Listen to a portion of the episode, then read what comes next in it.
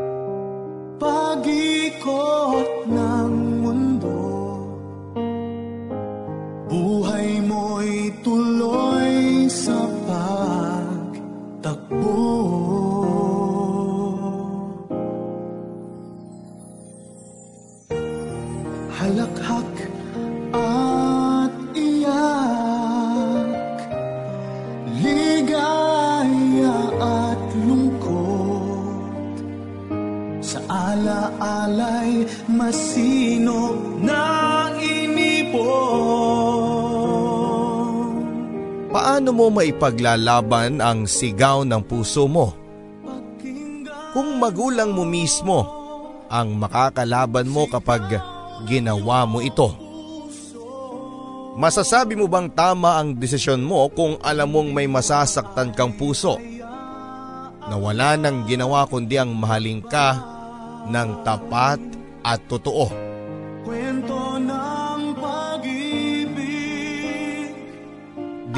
Papa Dudut, Tawagin niyo ako sa pangalang Maricon. Bunso ako sa aming tatlong magkakapatid at bata pa lamang kaming magkakapatid ay iniwan na kami ni mama upang makapagtrabaho bilang caregiver sa Malaysia. Samantalang si Papa naman ay empleyado ng gobyerno. Sa pagkakatanda ko ay musmus pa lamang ako nang huli kong nakasama si mama. Hinding hindi ko makakalimutan ang ipagluto niya kami ng sinangag na paborito ko. Yun ay bago namin siya inihatid sa airport. Mula noon ay kinalakhan na naming tanging si Papa lang ang nakakasama namin sa bahay. Pero parang nasa malayo din siya sa sobrang abala niya sa pagtatrabaho.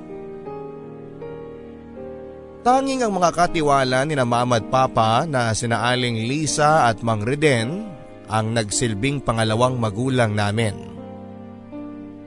Bata pa lamang ang panganay kong kapatid na si Kuya Rob ay sila nang nakakatuwang ni na mama at papa sa bahay. Kaya minsan, hindi maiwasang tuksohin ako sa school papadudot. Sa tuwing pinapatawag kasi ang mga magulang namin para sa meeting ay si Aling Lisa ang umaattend. Kahit kasi kasama lang namin si Papa ay lagi pa rin siyang abala sa kanyang trabaho papadudot. Malimit din kasi niyang iuwi ang mga hindi niya natapos na gawain sa opisina. Napapadalas din ang kanyang pag-out of town kung dati ay isa hanggang dalawang araw lang siyang hindi nakakauwi sa amin, minsan umaabot na rin ng dalawang linggong wala siya. At ang lagi niyang dahilan ay kailangan daw niyang gawin yon dahil may mga aaplayan siyang promosyon sa kanilang opisina. Madalas ko din silang marinig na nagtatalo ni mama sa telepono. Dati ko na kasing sinasabi sa iyo eh, na hindi mo na kailangan pang mag-abroad. Hindi naman madali ang pinapagawa mo sa akin pa. Hindi ako pwedeng basta na lang na mag-break ng kontra ko dito. Alam mo naman siguro yan. Kaya sana naman, intindihin mo ko. Ako ang intindihin mo. Ang gusto ko lang naman na mangyari ay umuwi ka na rito. Dahil kaya ko naman kayong buhayin. Kahit papaano naman eh, may pagmamalaki mo na ako. Hindi ko man maintindihan ang pinanggagalingan ng mga sinasabing yon ni Papa. Maliwanag naman sa akin ang nais niyang mangyari. Bahagya akong natuwa sa mga narinig kong pagpapauwi ni Papa kay Mama. Kahit papaano pala ay iniisip din niya ang kapakanan namin ng mga anak nila. Wala akong ibang dalangin noon papadudot kundi ang sana ay umuwi na lang sa amin si Mama. Kapag nagkataon, ay hindi na kami malulungkot pa sa tuwing nasa malayo din si Papa. Pero sa kabila ng pagiging subsob nila sa kanilang trabaho papadudot ay naibibigay naman nila ang kahit na anumang naisin namin. Kahit kasi wala silang masyadong panahon sa amin ay nagagawa pa rin nilang suportahan ang kung anuman ang makapagpapasaya sa amin. Mabuti nga kayo eh kahit na hindi nyo nakakasama ang mama at papa ninyo, at least, naibibigay nilang lahat ng mga gustuhin ninyo. Ako nga, hindi ko maibigay ng sabayan sa mga anak ko. Ang oras ko at pagkakataong mabili ang lahat ng mga naisin niya. Swerte ko na lang at maabilidad ang anak kong yun. Kahit na nag-aaral pa siya ay nakakatulong siya sa amin ng nanay niya.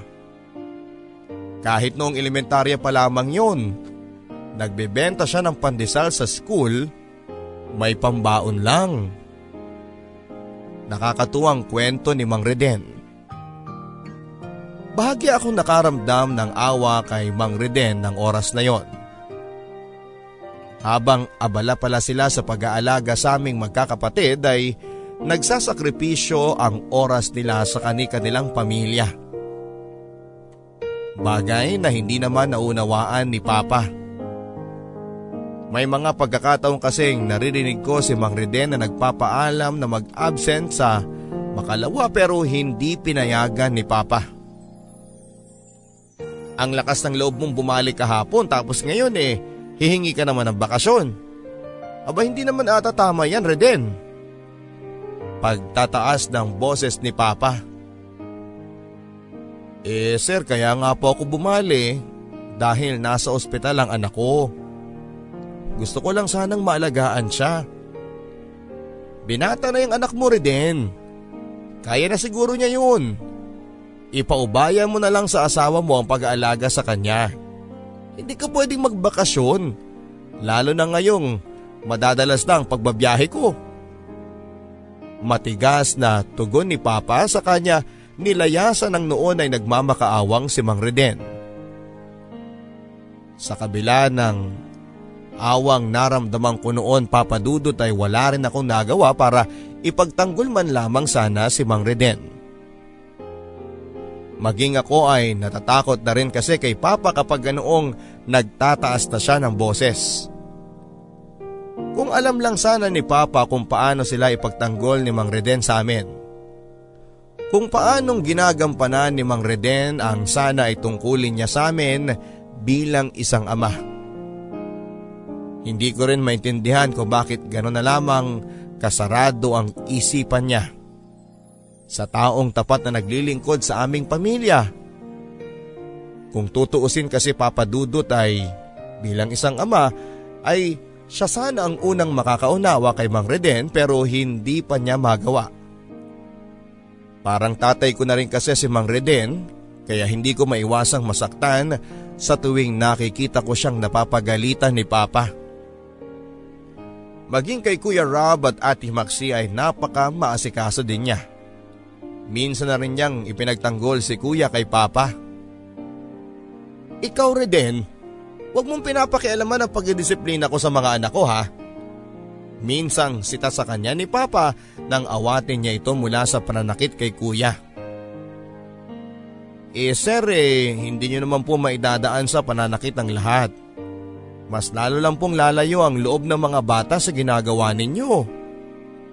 Mahinahong tugon naman ni Mang Reden. At sino ka para pagsabihan ako ha? Umalis ka dito sa harap ko kung ayaw mo mawalan ng trabaho. Galit na utos sa kanya ni Papa.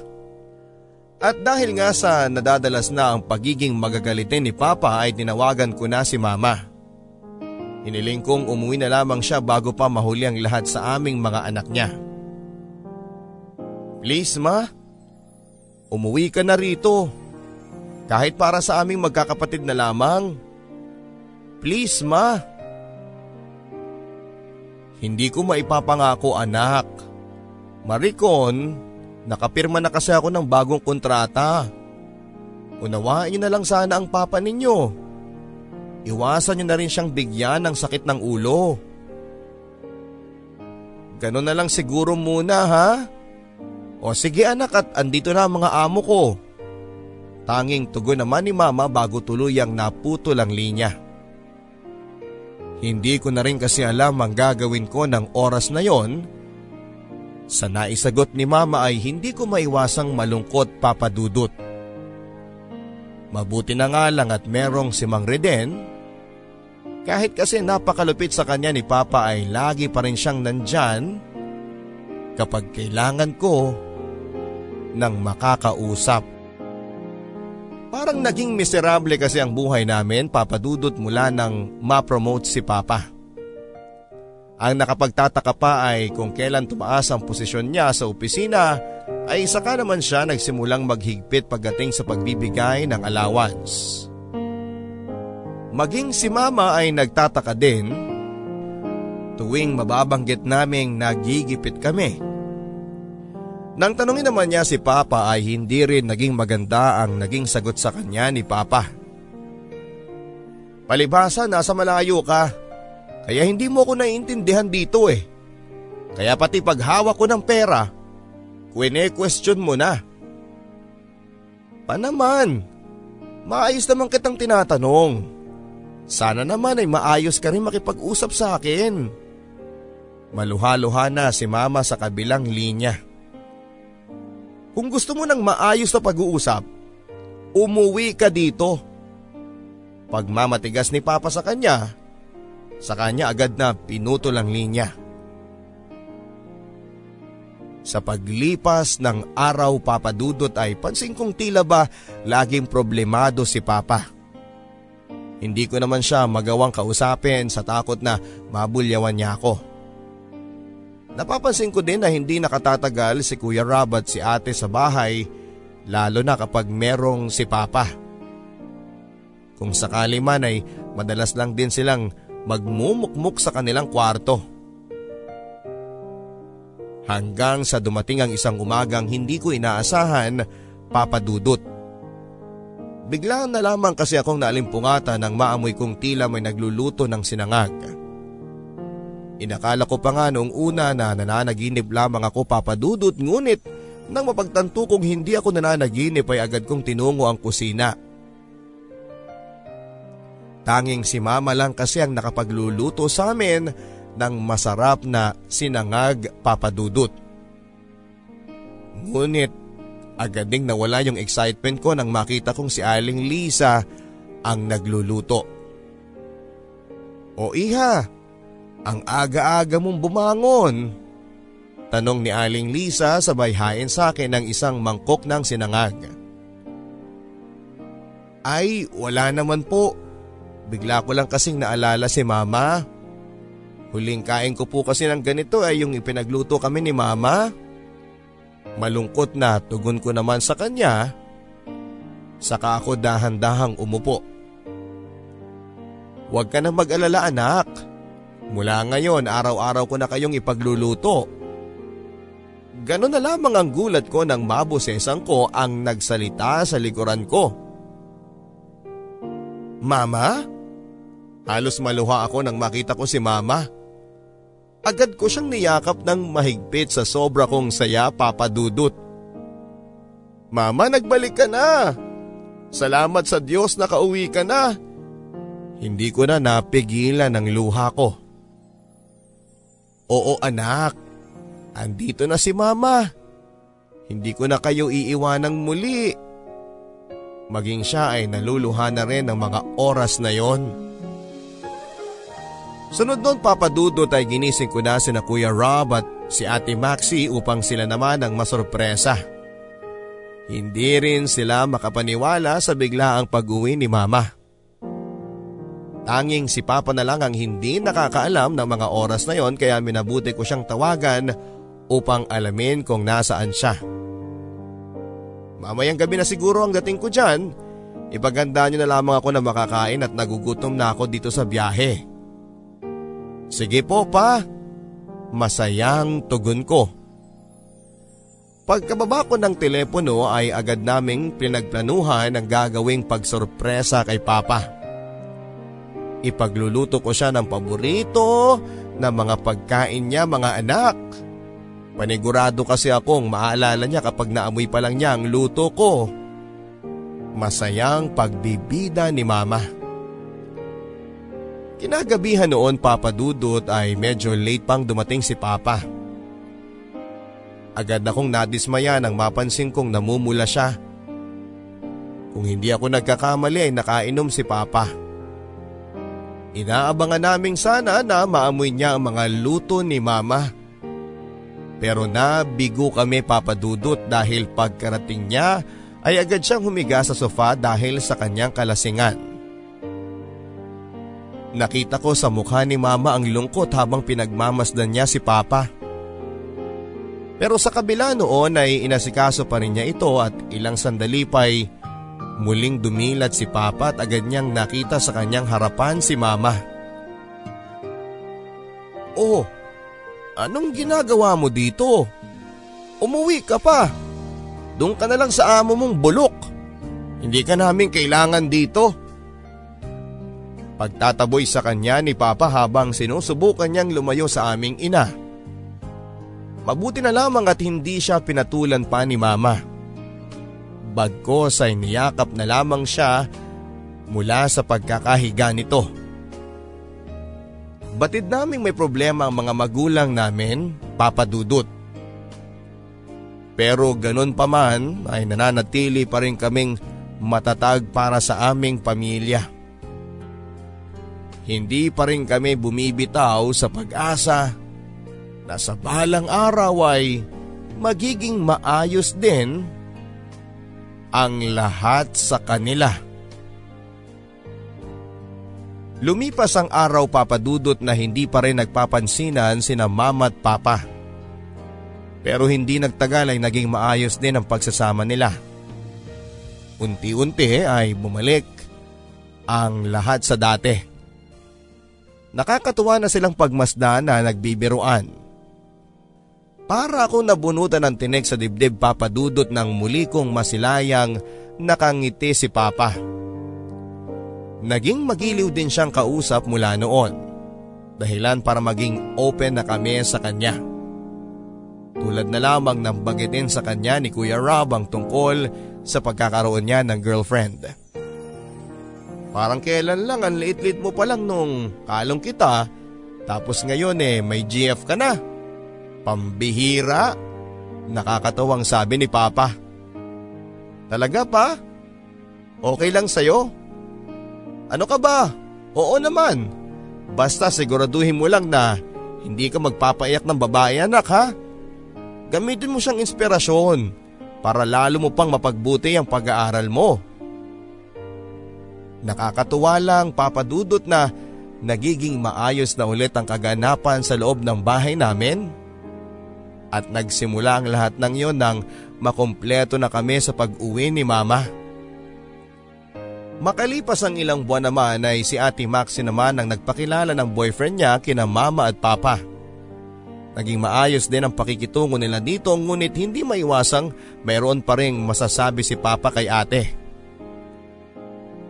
Totoo bang sa ospital kayo nagkakilala anak during your internship? Oo pa, Resident doctor pa siya doon. Bukod sa napakabait niya ay napaka family oriented din po niya. Kaya lubos akong humahanga sa kanya. Pagbibida naman ni ate. Mabuti kung ganun. Ayoko lang kasi na kayo pang mga anak kong babae ang bubuhay sa mapapangasawa ninyo. Kaya ikaw Maricon ha, tumulad ka sa ate Maximo. Ayoko nababalitaan na sa kung sino-sino lang kayo pumapatol ha? Naging malaman ang salitang yon ni Papa. Kaya nang magsipag-asawa ang mga kapatid ko ay wala silang narinig na anumang pagtutol sa mga magulang namin. Malugod nilang sinuportahan sina Kuya Rob at Ate Maxi sa pagpapakasal nila. Kaya naman pinangako ko sa aking sarili na hindi ko bibiguin sina mama at papa. Hanggat maaari ay gusto ko rin sanang balang araw ay ipagmalaki din nila ako lalong lalo na ni papa. Siya rin ang dahilan kung bakit naging mapili ako sa mga manliligaw ko sa eskwelahan.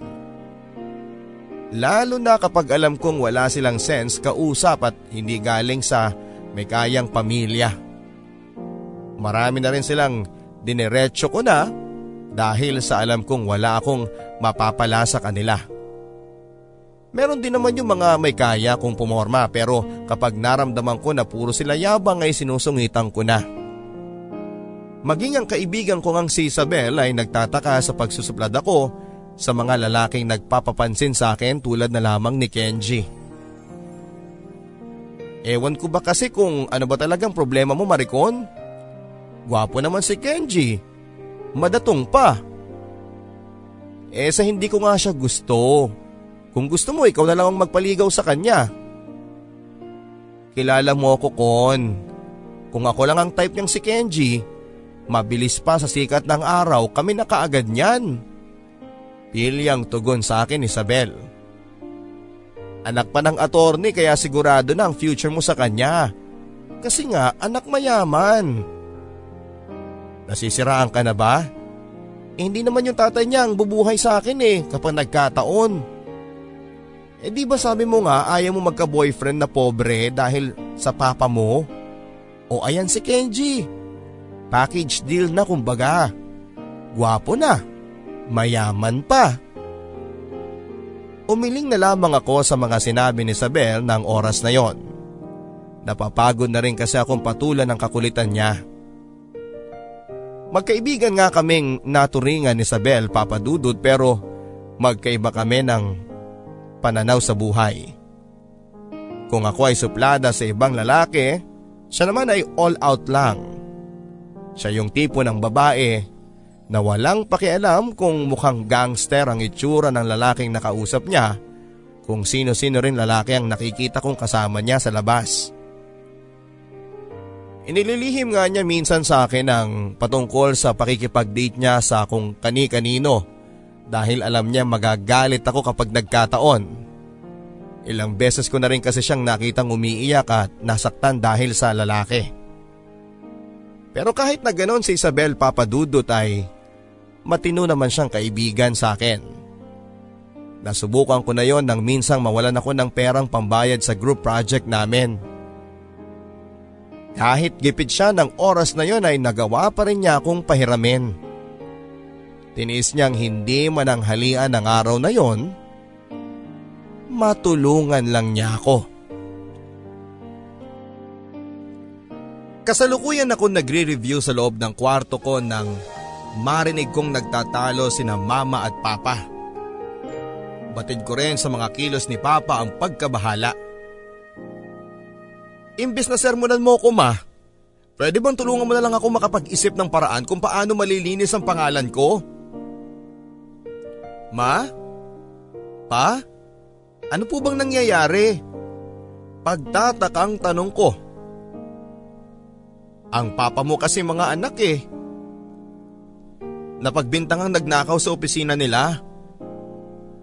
Pero alam mo naman anak na hindi ko yun magagawa. Agad na paliwanag naman ni Papa. Maghanap na lang siguro tayo ng magaling na abogado pa. Nang sa ganoon eh mapabilis natin na malinis ang pangalan mo. Suhestyon naman ni Mama. Tama. Ganon na lang siguro ang gagawin ko. Ang sabi ni Papa saka nagmadaling umalis ng bahay. Batid ko ang sobrang pagkabahala sa mukha ni Papa ng mga oras na yon. Nakaramdam din ako ng awa sa mga ibinibintang sa kanya. Kung meron lang sana akong magagawa para matulungan siya. Kaso ang tanging maitutulong ko lamang ay ipagdasal na sana ay maging maayos na ang lahat sa lalong madaling panahon. Ilang araw din na problemado ang mga magulang ko sa kasong kinakaharap ni Papa. Ilang araw din na tulero si mama kakaisip ng paraan para matulungan ang aming ama. Hanggang sa isang araw nang umuwi si Papa na may kasamang tila abogado kung magdala. Ma, si Attorney Espiritu nga pala. Pagpapakilala ni Papa matapos noon ay masinsinang silang nag-usap. Paalis na noon si Attorney Espiritu nang maulinigan ko ang huli niyang sinabi kay Papa. Hindi na magiging mahirap sa atin ang linisin ang pangalan mo kasi marami tayong mga hawak na supporting evidence. Patunay lang na sa wasto mo ginamit ang funds na hinahanap nila sa iyo. Kinakailangan ko lang makausap yung abogado ng taong nagbitaw ng akusasyon sa iyo. Kailangang mapatunayan niya sa atin na sapat ang hawak niyang ebidensya laban sa iyo. Dahil kapag hindi, baka siya naman ang kasuhan natin. Kampanteng sabi ng abogado ni Papa. Noon pa lang kami nakahinga ng maayos papadudot. Maraming salamat, attorney. Hindi ko na talaga alam ang gagawin ko kung wala ka. Ang sabi ni Papa. At kahit pa nga may pinagdadaanan si Papa sa opisina nila Papa Dudut ay patuloy niya pa rin ginagampanan ang kanyang tungkulin. May mga pagkakataon pa rin kasing hindi namin siya nakakasama dahil sa lagi siyang napapasabak sa fieldwork. Kaya nga kahit na hindi namin siya nakakasama minsan ay ayos lamang. Alam naman namin ginagawa niya lang yon para sa aming pamilya. Habang abala ako sa paghihintay ng susunod kong klase ay nakatanggap ako ng text mula kay Papa. Anak, baka late na kaming makauwi ng mama mo mamayang gabi. Kailangan kasi naming imit si attorney sa opisina niya. Tawagan mo na lang ang kuya mo para sunduin ka. May pinakisuyo kasi ako sa mangreden mo. Ingat. Pagkabasa ko ng text na yon ni Papa ay agad ko naman tinextan si Kuya Rob para sunduin sana ako pagkatapos ng klase. Baka hindi kita madaanan bunso. May lakad kami ng ate mo. Pagtutukoy niya sa kanyang asawa. Hindi ko na rin maiwasan ang sumimangot noon papadudot sa inis kung wala ni isa sa kanilang makakapagsundo sa akin. Habang abala akong nag-iisip ng paraan sa aking pagkukommute ay bigla na lamang ako nilapitan ng isang lalaking may hawak na isang bouquet ng rosas. Walang iba kundi si Kenji. Hi Maricon. Flowers for you. Ang sabi niya habang nakangiti sa akin. Hindi ko pa man hinahawakan ng inabot niyang mga bulaklak ay bahagya na akong nailang papadudot. Hindi lang kasi ako komportable sa ganong senaryo. Hindi ako sanay na pinagtitinginan ng maraming tao kung pwede nga lang sana akong lamunin ang lupa noon ay matagal ko nang matagal na ako nagpalamon. At para hindi naman mapahiya si Kenji ay inabot ko na lamang ang mga bulaklak papadudot. Ganon na lamang ang gulat ko nang marinig ko ang tili ni Isabel mula sa likuran ni Kenji. Happy birthday nga pala! Noon ko palang napagtantong birthday ko nga pala. Salamat Kenji ha, nag-abala ka pa. Okay lang yan Maricon. Kahit ano basta makapagpapasaya sa'yo gagawin ko. Tanging ngiti na lamang ang naging tugon ko sa kanya sa mga huling nasabi niya. Medyo nakokornihan na kasi ako sa mga banat niyang yon papadudot. Marahil sa sobrang dami ng iniisip ko ay nakalimutan ko na pati kaarawan ko. Kaya ng oras na yon ay natuwa ako sa effort na ipinakita ni Kenji kahit na hindi ko itanong papadudot ay alam kong kay Isabel niya nalaman ng tungkol sa date ng birthday ko. Uy, okay na sa kanya si Kenji. Ibig sabihin ba niyan, friend eh may chance na siya sa puso mo? Kilig na tanong naman ni Isabel sa akin. Shh! Ano ka ba? Marinig ka niya oh. Eh ano ba kasi talaga ang totoong score ni Pogi sa'yo? Basta, sa akin na lang muna yun, okay? Eh paano yan, friend? Nag-aaya si Pogi ng birthday date eh after ng klase natin mamaya. Okay lang ba sa'yo? Ha? Hindi na siguro. Okay na ako sa bulaklak, hindi naman niya kailangan mag-abala ng bonggang-bongga. Hala, eh nakapag okay na ako friend eh. Ay wow, eh di kayo nang mag-date para sa birthday ko. Natatawang sagot ko naman sa kanya. Sige na kasi, sasamahan na lang kita para pumayag ka lang. Okay lang naman kung gawin niyo akong chaperon eh basta may pagkain solve na ako. Pilyang hirit naman Isabel. Okay okay sige na oo na. Masaya ka na. Pinagbigyan ko na lamang ang pangungulit niya sa akin papadudod para tumahimik na siya. Agad ako nakaramdam ng lungkot nang ma-realize kong maging sila sa bahay ay nakalimutan din ang kaarawan ko. Kahit tapos na noon ang date namin ni Kenji ay ayaw ko pa sanang umuwi ng bahay. Parang ayaw ko, ayaw ko tuloy umuwi ng gabing yon. Mabuti na lamang at nakatanggap ako ng text mula kay Mang Reden. Happy birthday anak! Pinagluto ka namin ni Aling Lisa mo kaya sana ay umuwi ka na ng maaga. Mensahe niya na nagpangiti sa akin papadudot. Mabuti pa pala sila. Hindi nila nakalimutan ang kaarawan ko dahil dahil doon ay nagpasya na lamang akong umuwi na. Nasa tapat na ako ng bahay namin nang mapansin kong tahimik ang bahay. Pagbukas ko ng pintuan papadudot ay nagulat na lamang ako sa malakas na hiyawang sumalubong sa akin. Happy birthday! Natulala na lamang ako papadudot nang makita ko sina mama, papa, kuya Rob, si ate Maxi at mga asawa nila. Maging sinaling Lisa at Mang Reden ay nakangiti sa akin ang mga oras na yon at gulat na gulat ako. Hindi ko napigilan ang sarili kong maluhan nang sabay-sabay nila akong niyakap bilang pagbate. Na-surprise ka ba anak? Tanong ni mama habang pinupunasan ang mga luha ko.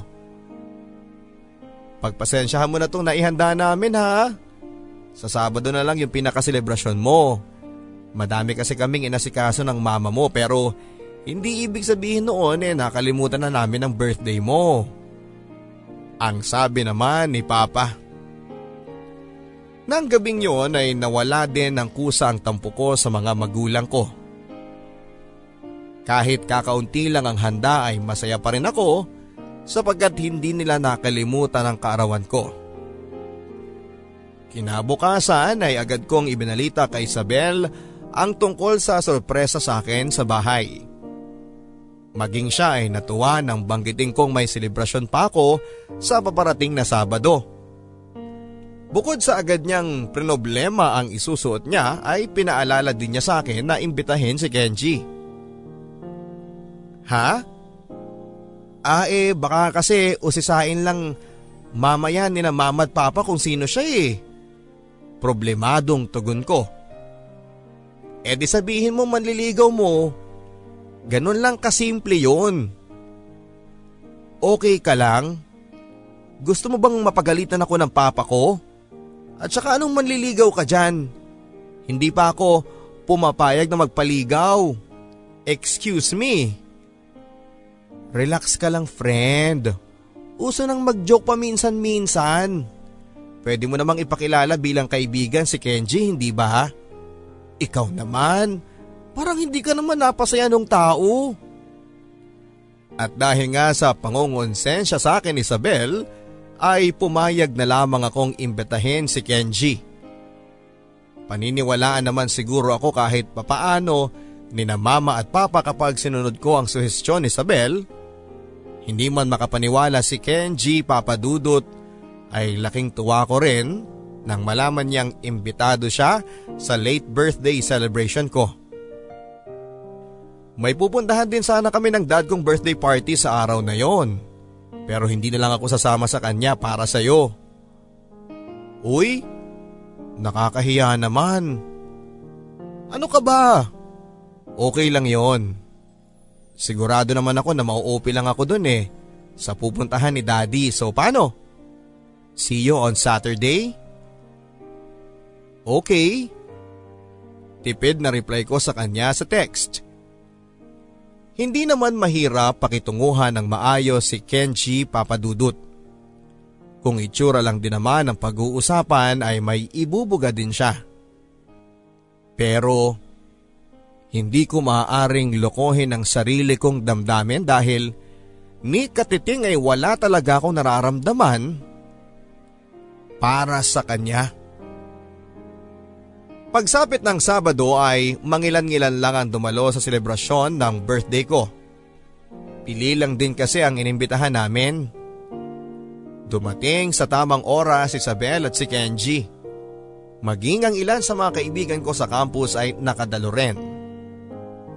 Ang ganda-ganda mo Maricon. Lalong lumitaw ang kagandahan mo sa suot mo ngayon. Manghang sabi ni Kenji habang nakatitig sa akin Dahilan naman para mailang ako.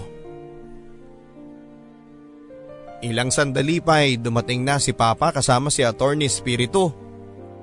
Hindi pa man sila tuluyang nakakalapit sa amin ni Kenji ay nagsalita na si Attorney. Oh, you're here. Dad, ibig sabihin eh isa lang pala ang destination natin today. Magkakilala kayo ni Attorney Spirito? Tanong ko. He's my son, Iha. My only son. Nakangiting sabad naman ni attorney. Yes, Maricon. Eh hindi ko naman alam na iisa lang palang birthday party ang destinasyon namin ngayon. Ang sabi naman ni Kenji habang pasimpleng nagkakamot ng ulo. Small world and you look good together. Suitor mo anak. Nakangiting tanong naman ni Papa na nakangiti pa. Opo, manliligaw po ni Maricon si Kenji. Sabad naman ni Isabel dahilan para kabahan ako. Tinalasan ko rin ang pagkakatitig ko sa kanya para tumahimik na siya. Wala naman kasi sa usapang ipakikilala kung manliligaw si Kenji at alam ni Isabel ang dahilan kung bakit. Talaga lang ha, Mukhang hindi na lang kaso ng papa mo ang magiging topic namin yan ah. Gulat man ay batid sa mukha ni Atty. Spiritu na natutuwa siya sa kanyang mga nalaman. Nang maging abala na ang lahat ay sinamantala ko naman ang pagkakataon na makompronta si Isabel. Eto naman, OAO. Naradaran ko kasing walang magiging problema kung malaman nila. Tingnan mo nga oh, mukhang good news pa sa kanila yung mga sinabi ko. Eh basta, hindi pa rin tamang inunahan mo akong magsabi kay Papa.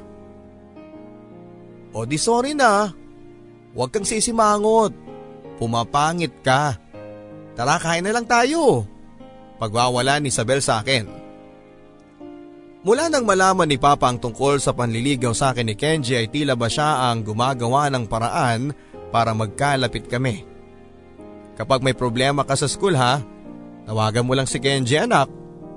Balita ko kasi matalinong bata yon. Nung elementary daw hanggang mag high school eh lagi daw siyang may honor at award sa eskwelahan. Malakas ang kutob kong kay attorney niya nalaman ang mga yon. Dahil sa nakikita kong okay naman kay Papa si Kenji, ay sinubukan ko siyang bigyan ng pag-asang manligaw sa akin. May mga pagkakataon nga ang hindi ko na nasasamahan si Isabel sa lakad niya dahil sa mga imbitasyon sa akin ni Kenji. Madalas din kasi akong hayaing kumain sa labas at mamasyal sa kung saan saan. Oo, Papa Dudut, Sinubukan kong maging maayos kay Kenji at nalaman kong hindi naman pala siya mahirap pakisamahan. Siya yung tipo ng tao papadudot na marami kang matututunan kapag nakakwentuhan mo. Madalas ko na rin siyang makasama sa eskwelahan kaya minsan nagtatampo naman si Isabel sa amin. Parang pinagsisisihan ko tuloy na nilakad kita sa kaibigan kong si Kenji. Hindi ko na kasi nakakasama siya ng dahil sa iyo eh. Reklamo niya na tinatawanan ko na lamang. Gusto ko lang namang makasama si Maricon. May bagong bukas kasing restaurant ngayon sa sentro eh kaya kaya ko siya inaya. Paliwanag naman ni Kenji. Eh bakit? Pwede naman akong sumama sa inyo eh kung sakali. Reklamo naman Isabel. Eh saka na lang siguro. Bawi na lang ako sa iyo sa mother time ha. Iba pa rin kasi kapag dalawa lang kami ni Maricon eh. Mas masosolo ko pa siya. Nakangiting hirit ni Kenji na sinamangutan lang ni Isabel. Sa pinuntahan naming restaurant Papa Dudut ay naaliw ako dahil may live band na nagpe-perform habang kumakain ng mga customers. Hindi nalalayo sa stage ang table namin ni Kenji. Nang magsimula ng kumanta ang lalaking vocalist ay napalingon ako sa ganda ng kanyang boses. Habang kinakanta ang Your Love by Alamid. Nakita ko ring daman-daman niya ang pagkakakanta niya papadudot. Kaya hindi ko maiwasang mapangiti habang pinapanood siya. At kahit nga si Kenji ang kasama ko ng gabing yon ay panay pa rin ang lingon ko sa lalaking bokalista habang kumakanta pa ng ibang awitin. Bukod kasi sa gwapo siya papadudot ay iba rin ang dating sa akin ng tindig niya. Matangkad, maputi at matikas ang pangangatawan. Sa tuwing magbabangga ang paningin namin ay napipilitan akong ibalin sa iba ang paningin ko. Madalas ko rin siyang mahuling nakatingin sa akin papadudot. Kapag ganoon ay tila ba kinikilig ako sa loob ko. Alam mo kapag nagbakasyon kasi ako sa Batangas eh, mga ganitong klase ng resto ang gusto kong puntahan. Kaya nang malaman ko may mag-o-open na ganito eh, ikaw kaagad ang naisip kong ayain. Nagustuhan mo ba? Oo, maganda nga siya mukhang alam ko na kung saan tayo mapapadalas na magpunta. Pabirong sabi ko na agad niyang tinugunan ng ngiti. Naging open na rin sa bahay si Kenji at madalas niya ang kakwentuhan si Papa. Maging sina mama at mga kapatid ko ay nakakasundo na rin niya. Madalas na nga rin siyang tumatambay sa bahay at ang akala tuloy ng ilan sa mga nakakakita sa amin ay boyfriend ko siya. Kahit na wala siyang pasok ay pumupunta pa rin siya sa eskwelahan para lang may makasama ako. Pag vacant ko at para maihatid sundo rin ako. Kakauwi ko lang ng bahay nang madat ng kung tila may kaaway sina mama at papa sa taas ng boses nila. Laking gulat ko nang makita kong pinapagalitan nila si Mang Reden. Manong naman, gagawa ka na nga ng kalokohan sa teritoryo ko pa. Ang sabi ni mama. Ma'am, maniwala po kayo sa akin. Hindi ko po talaga kilala yung babaeng nasa likod ng kotse. Magpapalusot ka pa. Eh bakit di mo kasi amining ng bababae ka? Bulyaw ni Papa, naawa ako kay Mang Reden noon na nakayuko na lang habang kausap sina Mama at Papa. Magbalot-balot ka na Reden ha? Maigi pa siguro maghanap ka na lang ng ibang mapapasukan. Pero napamahal na po ako sa pamilyang ito. Lalo na po sa mga bata. Dadagdagan ko na lang siguro yung separation pay mo Manong. Maraming salamat na lang. Nagtitimping sabi ni mama. Nagawa ko pang pakiusapan sina mama at papa na wag sanang palayasin si Mang Reden papadudot. Pero hindi rin nila ako pinakinggan.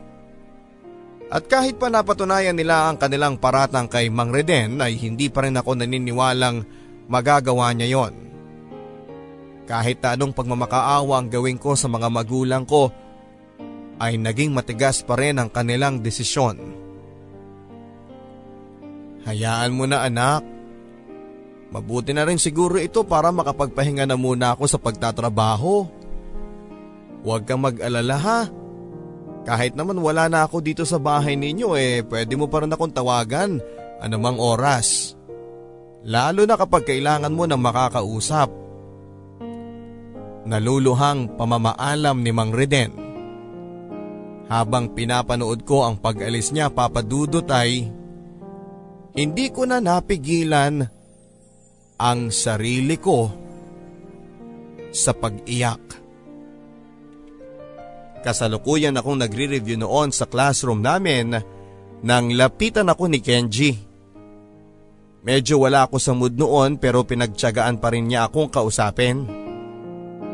Hindi ko nga namalayang nasusungitan ko na pala siya sa mga sinasagot ko.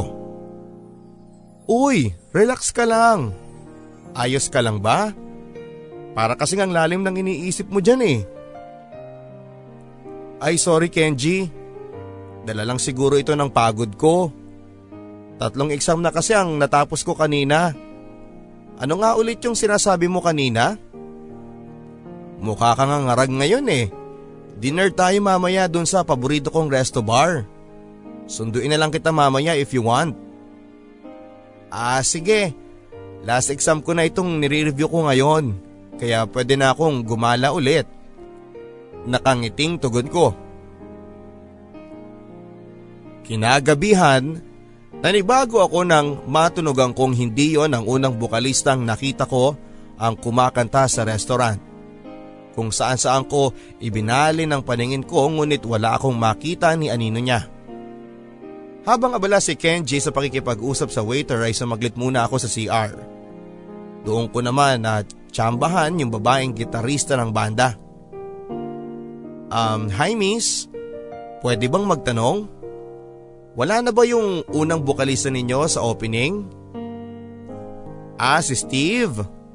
Nakalive lang siya, may konting problema lang kasi sa family nila. Pero bukas, nandito na ulit siya. Kilala mo siya? Ah hindi, nanibago lang kasi ako eh. Iba kasi yung bukalista nyo ngayon. Ikaw ha, fan ka pala ni Steve. Panunukso niya saka siya naglakad palabas. Para ako nawalan ng ganang kumain ng gabing yon papadudot. Iba pa rin kasi pag boses ni Steve ang naririnig ko. Mabuti na lamang at nalibag akong kausap si Kenji kahit papaano. Pero kahit kausap ko siya noon ay sumisingit pa rin sa isipan ko si Steve. Kahit close kami ni Kenji papadudot ay may mga pagkakataon pa rin na hindi kami nagkakaintindihan. Lalo na kapag wala na sa lugar kung magparamdam siya ng pagsiselos. Sino pala yung lalaking kausap mo kanina? Manliligaw mo ba yon? Parang hindi magandang naging dating sa akin ang tanong na yon ni Kenji Papadudut. Hindi. Bakit lahat na lang nang lalapit sa akin eh manliligaw ko na kaagad? Pagsusungit ko. Eto naman para tinatanong lang naman kita eh. Bakit? Ano bang tingin mo sa akin Kenji? Ganon na ako kababaw? Na basta na lang ako magpapaligaw sa kung kani-kanino? Napa-walkout na lang ako sa inis ko papadudot. Ilang text at tawag rin ang dinedma ko ng araw na yon. Hindi na rin ako sumabay sa kanya sa pag-uwi. Bagay na napasing kaagad ni Papa. Nang tanungin niya si Kenji ay nagdahilan na lamang akong hindi kami nagkita.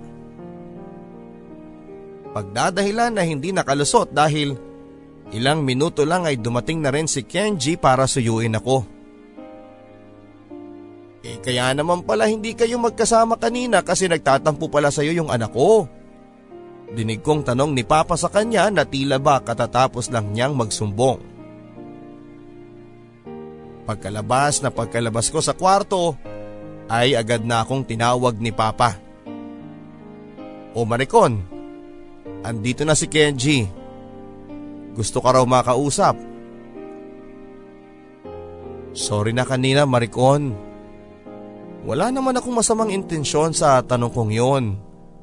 Huwag ka na sanang magalit sa akin. Hindi kasi ako sanay na iniiwasan mo eh. Pagsusumamo naman ni Kenji na agad kong tinugunan ng pag-iirap. Ayusin mo na yung mukha mo anak at harapin mo ng maayos itong si Kenji. Mukha naman siyang sincero sa paghingi ng tawad eh. Hirid pa ni Papa sa kapumanhik na sa kanilang kwarto. Gusto ko pa sanang sungitan si Kenji ng oras na yon, Papa Dudut. Hindi ko rin kasi gusto yung nagsusumbong siya kay Papa sa tuwing may hindi kami pagkakaintindihan. Pero dahil ayaw ko nang humaba pa ang usapan ay maayos ko na lang siyang hinarap. Bahagi akong napangiti nang regaluhan niya ako ng maliit na rosas na gawa sa isang papel. Hindi ko na naiwasan ng matawa at muling tanggapin ang pagsusumamo ni Kenji. Sigurado nga na masyado lang naging mainit ang ulo ko sa kanya. Lalo na noong tanungin niya ako tungkol sa lalaking inakala niyang manliligaw ko. Muling bumalik sa normal ang lahat sa amin ni Kenji. Kung ituring na nga siya sa bahay ay para bang parte na rin ng pamilya. Anumang lakad namin ay hindi pwedeng hindi siya iniimbitahan ni Papa. Tulad na lamang nang magplano kami sa outing. Lahat kami ay excited noon dahil parang matagal-tagal na rin mula nang magkaroon kami ng ganoong pagtitipon. Gusto kasing magdiwang ni Papa sa pagkapanalo niya sa kaso at utang niya ang lahat sa magaling na daddy ni Kenji. Habang abala ang lahat sa paghahanda na makakain ay naisipan ko maglakad-lakad sa tabi ng dagat. Masyado ako naaliw sa isang malaking bato na nakatungtong sa gilid ng dagat kung saan ay napapalibutan ng tubig. Mababaw lang naman ang tubig na kailangan kong tawirin bago ko marating ang malaking bato.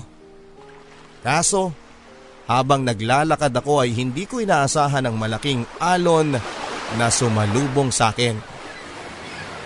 Malakas ang pagkakahampas sa akin ng alon dahilan para matumba ako at matangay ako ng tubig.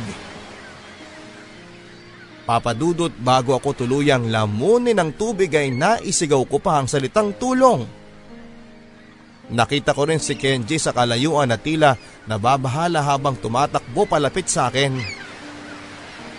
At ang tanging naaalala ko na lamang papadudot ay ang pagsusumikap kong habulin ang hininga ko sa loob ng tubig dagat. Pagkagising ko ay nasa loob na ako ng isang maliit na silid. Nagising ako napapalibutan ni na mama, papa, kuya Rob, ate Maxi at ni Kenji sa aking kinakahigaan. Batid ko sa kanilang mga mukha ang sobrang pag-aalala. Naiyak pa si papa at mama nang makita nila na napadilat na ako. Dama ko ang panginginig nilang hawakan nila akong pareho. Salamat sa Diyos anak at gising ka na. Kanina ka pa naming hinihintay na magising. Ang sabi ni mama. Mabuti na lamang at nailigtas ka ni Kenji anak. Mabuti na lamang at nakita ka niya. Sobra kaming nag-alala sa iyo anak. Hindi ko mapapatawad ang sarili ko kung may nangyaring masama sa iyo. Hagulhol na sabi ni Papa. Hindi niyo na po kailangan mag-alala. Stable na po ang kondisyon niya. Pwede na po siyang i-discharge anytime. Sabad naman ang isang nurse. Sa kotse ay naikwento sa akin ni Ate Maxi ang lahat papadudot. Kalagitnaan ng paghahanda nila nang matanaw ko ni Kenji na tila ba nasa alanganin. Nang isagaw na niya ang pangalan ko ay naalarma silang lahat sa cottage. Mabuti na lamang at marunong lumangoy si Kenji at nasa kalagitnaan ako ng dagat nang makuha niya ako. Nagkaroon pa ako ng kaunting galos mula sa pagkakatumba ko sa tabi ng batuhan. Noong ko na-realize kung gaano ako kamahal ni Kenji Papadudut. Utang ko sa kanya ang buhay ko. Kung hindi dahil sa kanya, malamang ay patay na ako sa ngayon. Napayakap na lamang ako sa kanya nang malaman ko ang buong kwento. Salamat talaga ha. Siguro kung wala ka doon eh baka napano na ako. Wala yon Maricon. Ginawa ko lang kung ano ang dapat kong gawin at hindi ko rin mapapatawad ang sarili ko kung hindi kita naisalba. Mahal kita Maricon at hindi ko kayang mabuhay nang wala ka.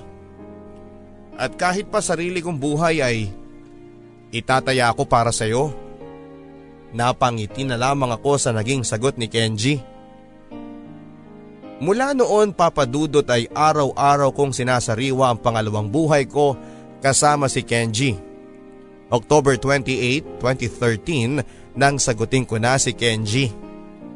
Labis ang kasiyahan niya ng araw na yon. Naipakilala na rin niya ako sa kanyang mami sa harap ng daddy niyang si Attorney Spiritu. Napuno ng saya ang sumunod na araw namin bilang magkarelasyon ni Kenji. Araw-araw niya akong pinapasyal kung saan saan at bawat mansari namin ay hindi niya pinapalagpas ng walang sorpresa. Hanggang sa maisipan naming kumaing muli sa isang resto bar at gano'n na namang ang tuwa ko nang muli kong makitang kumakanta si Steve. Habang abala silang naghahanda para sa susunod na kanta ay nakita kong nilapitan siya ng babaeng gitarista. Saka parang may binalong sa kanya. Pagkatapos siyang bulungan ng gitarista ay saka naman siya lumingon sa kinakaroonan ko at ngumiti. Kahit gulat ako ay nagawa ko pa rin siyang suklian ng ngiti, papadudot. Sa kalagitnaan ng pagkain namin ni Kenji ay saglit akong nagpaalam upang makagamit ng comfort room. Nagbabaka sakali kasi akong makikita ko ang bokalistang si Steve at hindi nga ako nabigo papadudot. Pagkalabas na pagkalabas ko ng CR ay saktong nakasalubong ko na nga siya sa may hallway. Hi! Bate niya sa akin na tinugunan ko na lamang ng ngiti at hindi ko kasi talaga akalaing siya pa ang unang papansin sa akin, papadudot. Hinahanap ko daw ako dati sa kabanda ko. Muling hirit niya nang malagpasan namin ang isa't isa. Ay by the way, I'm Steve at, at ikaw si… Sunod na tanong niya sa kapasimpleng lumapit sa akin dahilan para lalo akong kabahan. Ah, uh, Maricon pala. Yung tungkol sa paghahanap ko sa'yo last time, wala yon. Nanibago lang ako kasi hindi ikaw yung kumakanta. Sagot ko sa kanya. Ah, ganun ba? May family matters lang akong inasikaso. Kwento ko na lang sa'yo sa mother time. Talaga lang ha? Patawang tugon ko. Bakit? Anong nakakatawa doon? Hindi ba ako pwedeng makipagkaibigan sa'yo? Magagalit ba yung boyfriend mo if ever na hingin ko yung number mo? Sa naging hirit niya ay muli akong nakadama ng kilig. Hindi naman pero kasi hindi pa kita kilala para basta ko na lang ibigay yung number ko sa'yo. Pambabara ko sa kanya. Sige, ganito na lang. Ito yung calling card ko. Huwag kang magalala, libre yan. Pinamibigay ko lang naman yan sa mga prospect clients namin eh. Kung kailangan mo ng kausap, kontakin mo lang ako. Promise kahit busy ako, re-replyan kita. Pag-aabot niya ng calling card ay agad na rin akong bumalik sa table namin ni Kenji. Hindi ko maiwasang mailang sa tuwing nahuhuli kong nakatingin sa akin si Steve. Maging sa kanyang pagkantay madalas na magbabangga ang paningin namin papadudot. Ganon pa man ay pilit ko na lamang inabala ang sarili ko kay Kenji. Pagka-uwi na pagka-uwi ko ay agad kong hinagilap sa bag ko ang calling card na mula kay Steve at hindi ko alam kung bakit parang may bumulong sa akin at textan siya papadudot. Pero ano ang sasabihin ko sa kanya kung sakali? Parang hindi lang kasi tama na ako pa ang unang mag-text sa kanya. Di bali na nga lang? Kako saka muli kong binulsa ang calling card pero kakahiga ko pa lamang sa kama nang may mag-friend request sa akin. Walang iba kundi si Steve. Napangiti na lamang ako sabay accept ng friend request niya papadudot. Medyo boring nga lang ang account niya dahil mukhang bagong gawa pa lang. Bukod sa nag-iisang matinong picture niya ay puro larawan lang ng gitara at mga song lyrics ang makikita sa picture doon. Uy, accepted ka agad yung request ko. Siguro eh, iniisip mo din ako. Chat niya na bahagyang nagpangiti sa akin. Ang feeling mo naman? Ikaw nga dyan eh, akala ko ba hihintayin mo yung text ko? At saka paano mo nalaman ang buong pangalan ko? Ah, siguro nakita ko dun sa record nyo sa cashier ng resto bar. Pil yung reply niya. Hindi nga malayong malaman niya ang buong pangalan ko papadudot dahil kasali yon sa paghingi ng front desk sa tuwing nagpapareserve kami ni Kenji ng table for two. Ang tagal mo naman kasing mag-text kaya naisip ko ako na lang ang gumawa ng paraan. At doon na nagsimulang magandang ugnayan namin ni Steve pero syempre pinili kong ilihim kay Kenji ang tungkol sa pagkakaibigan namin. Ayoko lang kasi na nagtatalo kami dahil maging sila papa ay apektado kapag hindi kami okay. Ilang gabi ko na rin ka-text at kakulitan si Steve papadudot. Lalo ko siyang hinangaan nang malamang kong isinasabay niya sa kanyang pag-aaral ang pagtatrabaho. Ang kinikita pala niya sa pagkantayang siyang pinagtutustos niya sa kanyang pag-aaral. Sa ganoong paraan niya kasi naisipang tulungan ng tatay at ang nanay niya. Nung bata nga ako eh kung ano-anong naisip kong ibenta sa school. At sa maniwala ka sa hindi pati pandesal. Binibenta ko rin noon para lang magkapera ko. Natulala ako sa kwento ni Steve Papadudut. Parang pamilyar kasi yung ganong kwento sa akin. Parang narinig ko na yon dati pero hindi ko lang maalala kung saan at kailan. Huy, okay ka lang ba? Kanina pa kita kinakausap eh. Ba't parang bigla ka na lang natulala dyan? Ha? Wala. Siya nga pala. Yung ikukwento mo sa akin, yung tungkol sa family matters na sinasabi mo. Ah, yun ba?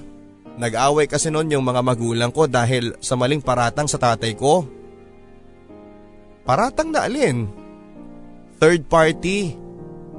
Ayon, sa sama ng loob ni nanay, nilayasan kami mag-ama. At dahil nga masyado na siyang nagiging seryoso ay sinubukan ko na lang na ibahin ang usapan namin.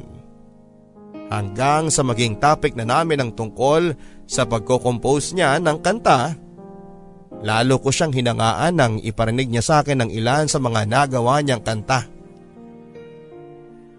Alam mo, sa tuwing kumakanta ako sa stage nowadays eh, madalas ako napapangiting mag-isa. Pagbibida niya. Bakit naman? Kasi, lagi kong ini-imagine na lagi ka nandyan at magiliw na nakikinig sa akin. Asus, bola! Kinikilig ako sa mga nasabi niyang yon papadudot pero pinilit ko pa rin na magpakalma sa kabilang linya. Alam mo, malala na yan. Kailangan mo na atang magpa-check up sa doktor. Pabirong pambabar ako sa kanya. Oo nga Maricon.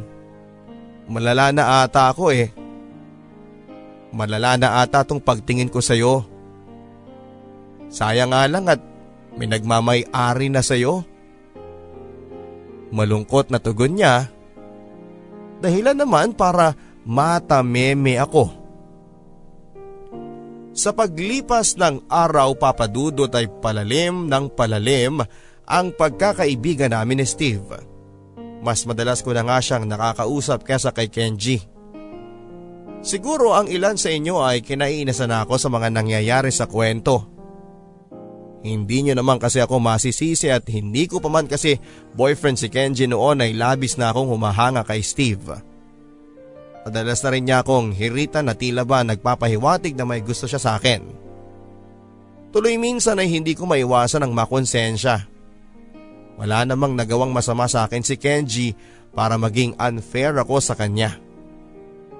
Pero hindi ko rin naman kayang bitawan si Steve dahil siya talaga ang tunay na minamahal ko. Madalas na rin niya akong mahuling busy sa cellphone ko. Kapag tinatanong naman niya ako, ang dinadahilan ko na lang ay si mama o di kaya ay si Isabel. Pero ang katotohanan noon papadudot ay si Steve ang madalas kong katext o kachat. At kahit pa nga alam ni Steve na may boyfriend na ako ay batid kong hindi siya natatakot na kateks ako. At sa tuwing sinisit ako siyang huwag munang mag-text dahil kasama ko si Kenji ay isa lang ang naisasagot niya. O di maganda para sa akin ka na. Ayoko rin namang masaktan si Kenji papadudot. Kaya hanggat maaari ay nag-iingat ako. Nga pala babe, next week luluwas kami ni daddy sa Maynila. Death anniversary kasi ng lolo ko kaya kailangan naming umuwi sa kanila. Paalam ni Kenji na noong una ay hindi ko pa naintindihan. Katext ko din kasi si Steve noon. Babe, are you okay? Parang kanina pa kasing lumilipad ang isipan mo eh. Pagpupuna sa akin ni Kenji na agad ko namang nalusutan. Sana, magkaroon din ako ng pagkakataong makasama ka.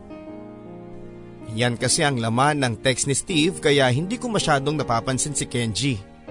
Parang sumang-ayon lang kasi ang pagkakataon sa gustong mangyari ni Steve. At ganun nga ang nangyari.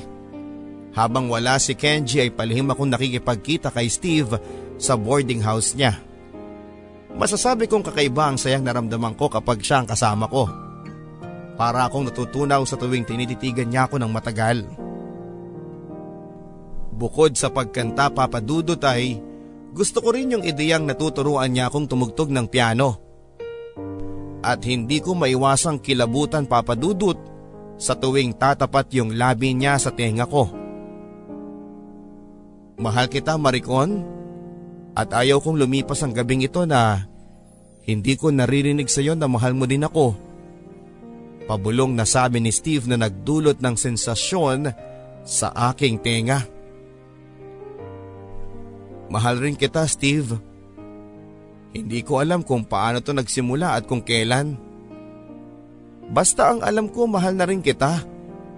Wala na akong pakialam kung nagkakasala ako ngayon.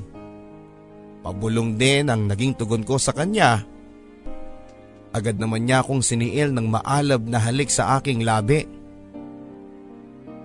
Hindi ako maaaring magkamali sa nararamdaman ko papadudot. Mas mahal ko nga si Steve kesa kay Kenji. At ang isa pang nagpapahirap sa aking kalooban ay ang katotohanan ng pamilya ko ang makakalaban ko kapag kinalasan ko siya. Idagdag mo pa ang pagkakautang ko ng buhay ko sa kanya papadudot. Hanggang sa dumating ang isang araw na hindi ko inaasahan. Nabanggit kasi sa akin ni Steve na dadalawin siya ng kanyang tatay sa boarding house niya mula sa baryo nila. At dahil nais ko ring makilala ang tinutukoy niyang ama ay sinadya ko siyang bisitahin. At hindi pa man ako nakakarating ng mismong boarding house niya ay nagulat ako nang makilala ko ang mamang tila may hinihintay sa bakuran ni na Steve. Mang Reden? Tama ikaw nga. Mang Riden?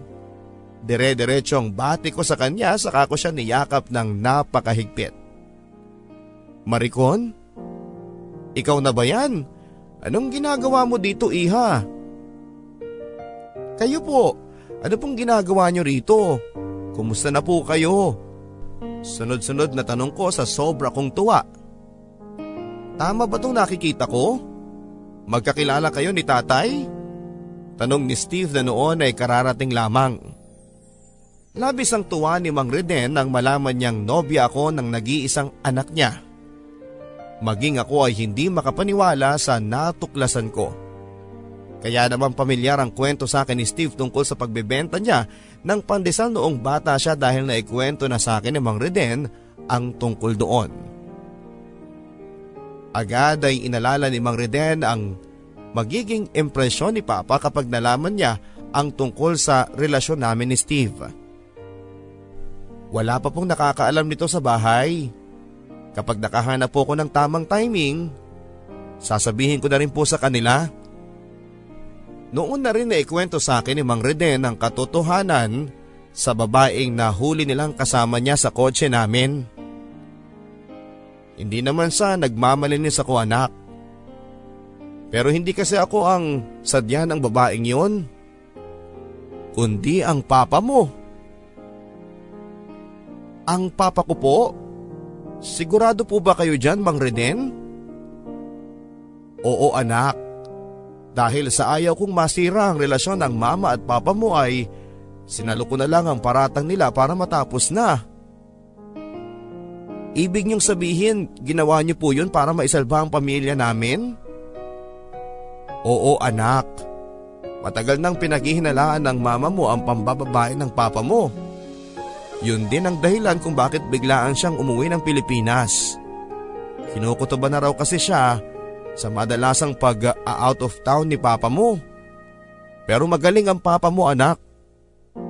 Sa kagustuhan niyang malinis ang pangalan niya sa mama mo ay ako ang diniin niya. Pero bakit po kayo pumayag?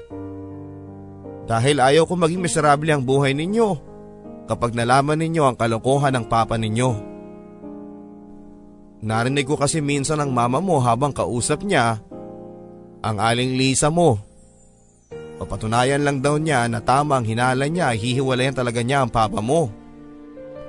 At ilang araw matapos noon ay nahuli ko ang papa mo na may katalong babae sa loob ng kotse.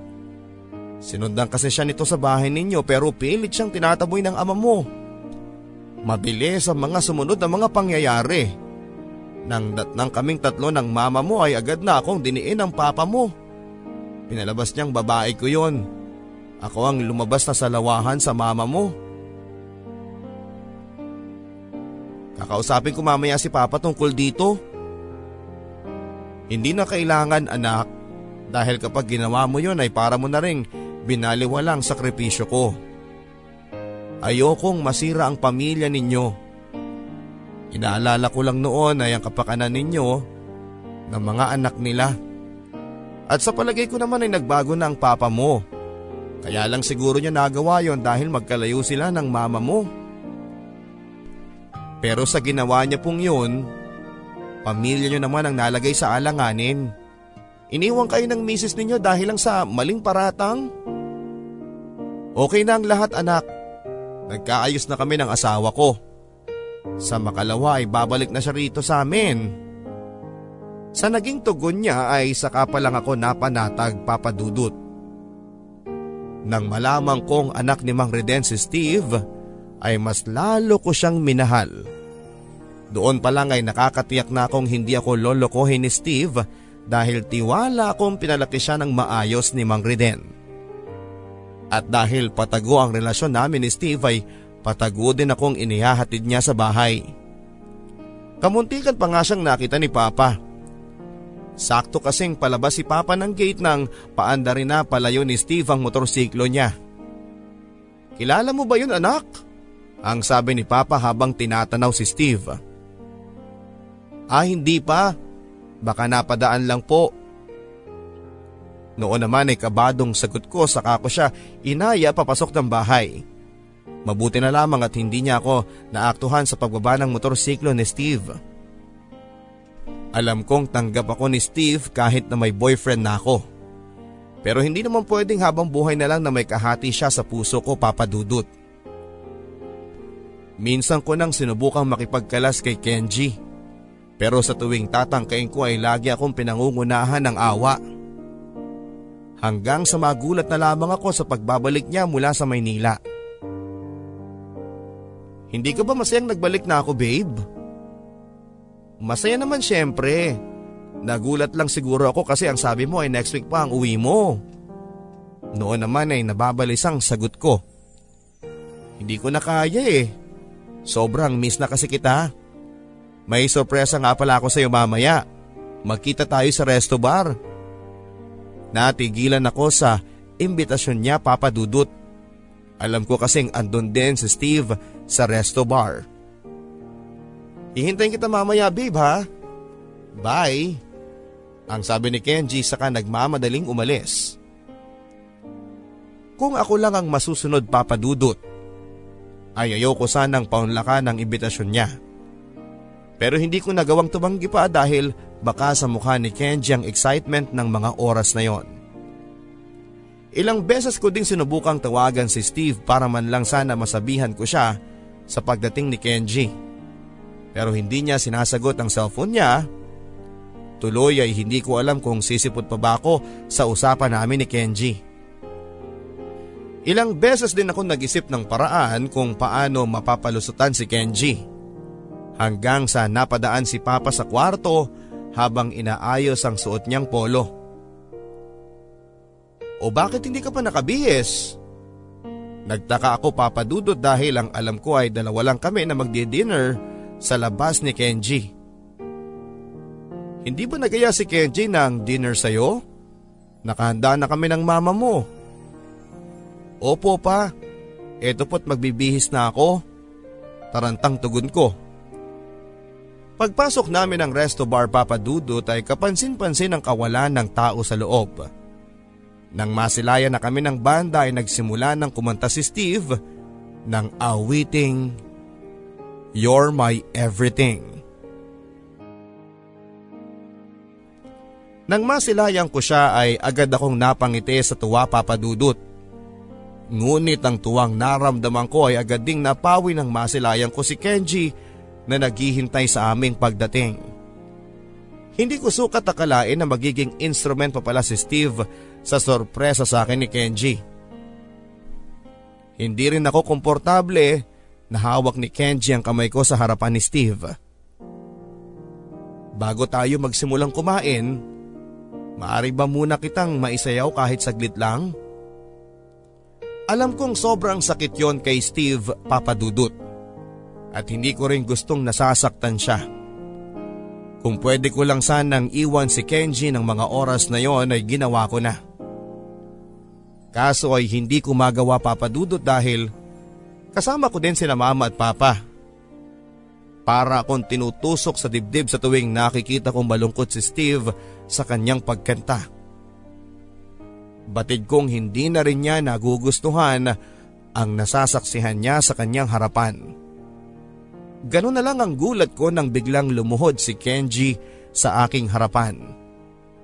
Maging si Steve ay hindi rin makapaniwala sa mga nakikita niya. Matagal ko na itong pinag-isipan babe. At nararamdaman kong ito na ang tamang panahon para gawin ko to. Maricon, gusto kitang makasama habang buhay. Will you marry me?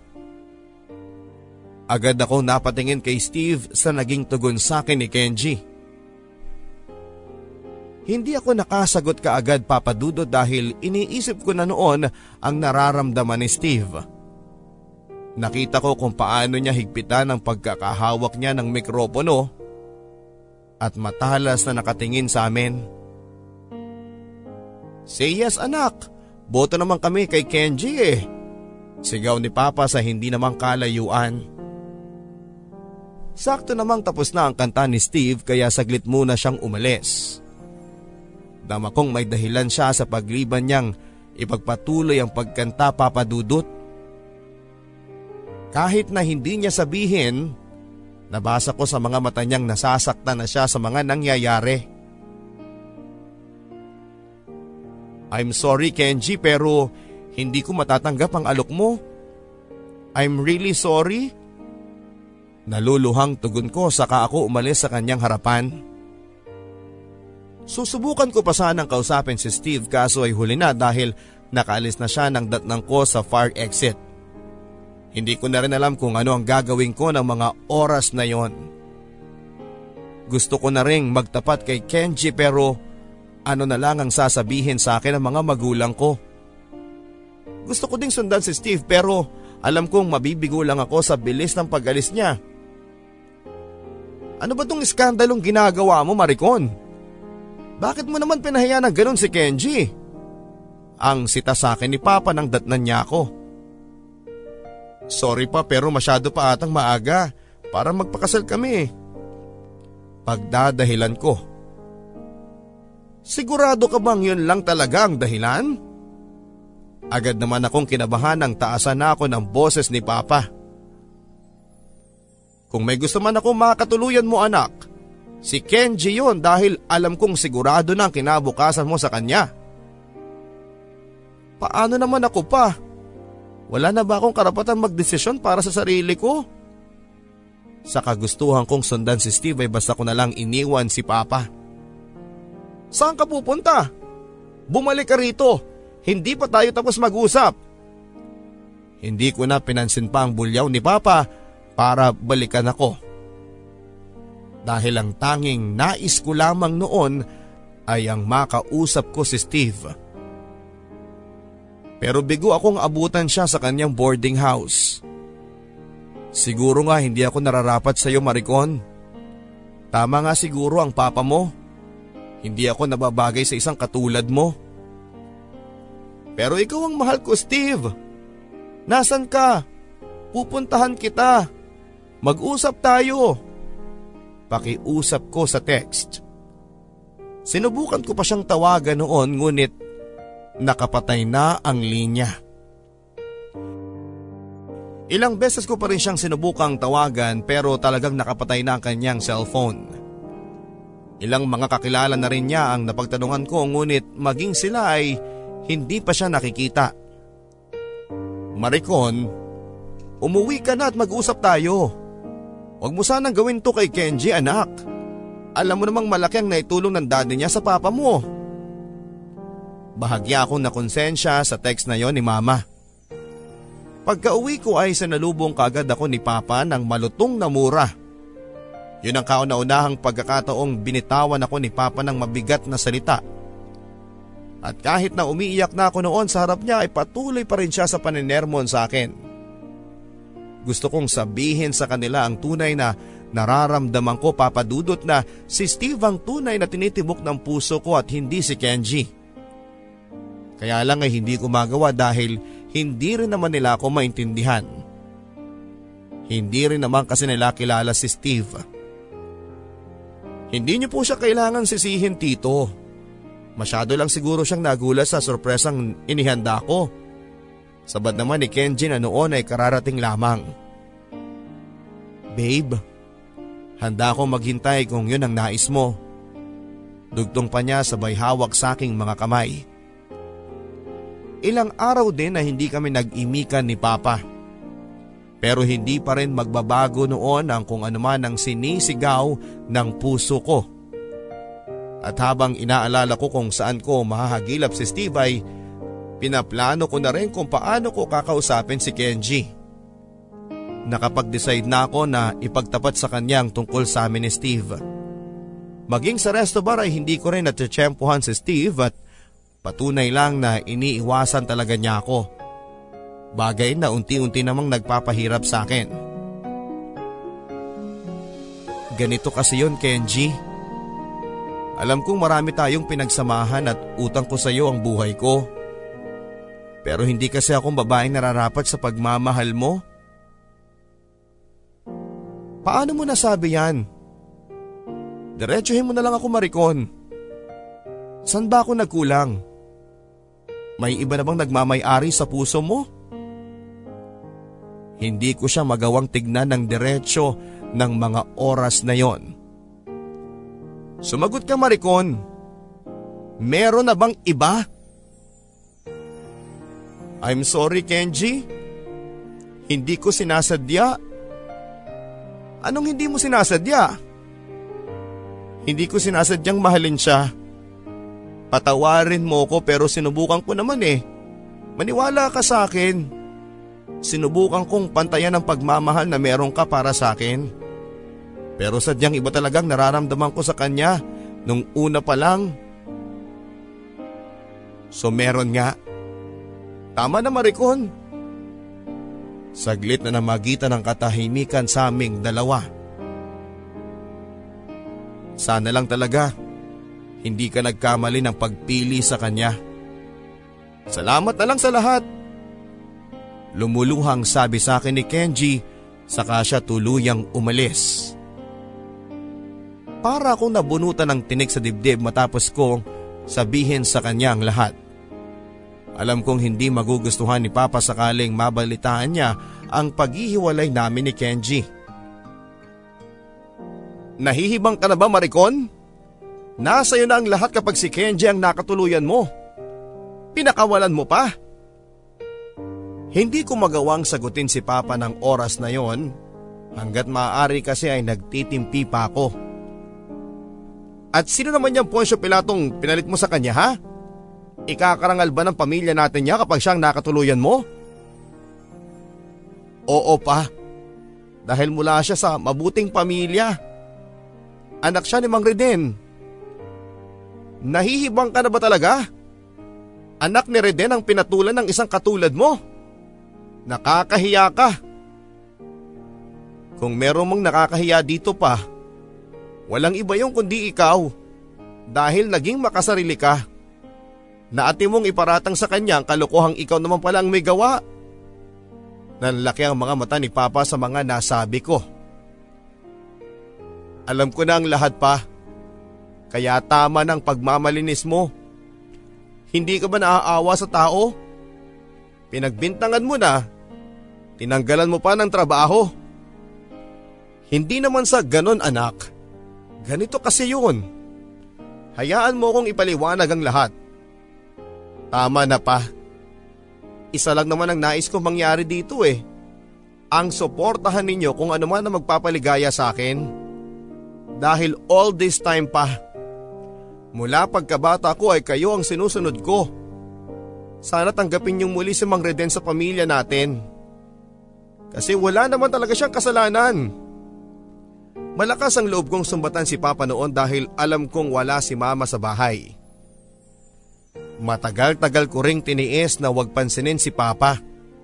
At ang tanging alam lang ni Mama ay dahil yon sa pagkikipagkalas ko kay Kenji.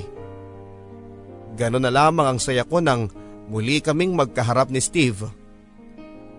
Labis ang saya niya papadudot nang malaman niyang nakipagkalas na ako kay Kenji.